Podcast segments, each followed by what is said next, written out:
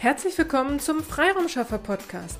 Hier erhalten Sie kurze, knackige Vertriebs- und Akquiseimpulse. Hallo und herzlich willkommen zu einer neuen Podcast-Folge und unserer Podcast-Reihe zum Thema das Marketing-ABC. Heute geht es um den Buchstaben O wie One-Pager. Aber fangen wir einmal ganz von vorne an. Was ist ein sogenannter One-Pager? Unter einem One-Pager versteht man einen Internetauftritt, der sich komplett auf einer Seite abspielt. Das heißt, es ist eine Webseite, die aber keine Unterseiten hat und wenn sie ein Menü hat, also ein Navigationsmenü, dann springt dieses immer zu einem bestimmten Abschnitt auf der gleichen Seite. Wofür ist so ein One-Pager geeignet? Ein One-Pager oder man nennt es auch One-Pager-Webseiten oder Website kann dazu nützlich sein, um ein bestimmtes Thema klar abgegrenzt und einheitlich zu vermarkten. Ich erkläre das ganz gerne mal an einem Beispiel von uns.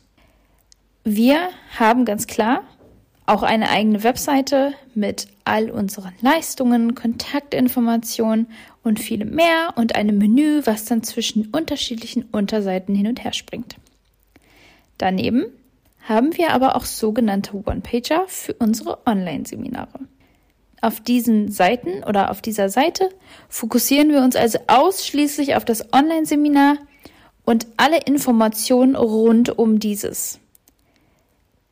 Das heißt, man kann von diesem One-Pager kommt man jetzt nicht direkt auf unsere Webseite, sondern man kann runterscrollen und da fährt dann alles zu dem Online-Seminar, die Vorteile, wer dieses Online-Seminar referiert und wann dieses stattfindet. Sie können natürlich aber nicht nur Online-Seminare auf so One-Pager anbieten, sondern natürlich auch bestimmte Dienstleistungen, auf sich auf bestimmte Dienstleistungen fokussieren und dort alle Informationen gebündelt präsentieren. Natürlich könnten Sie auch bestimmte Produkte anbieten, die Sie vielleicht gerade neu vermarkten möchten. Sie können also eine spezielle Nische nur mit diesem One-Pager bedienen. Das Ganze kann man dann natürlich gestalterisch schön untermalen mit unterschiedlichen Abschnitten und Bildern sowie natürlich ganz wichtig dem CTA, also dem Call to Action. Der muss natürlich dann aber auch immer sehr schön hervorstehen, denn sie wollen ja auch bestimmt immer etwas mit dem One-Pager bewirken.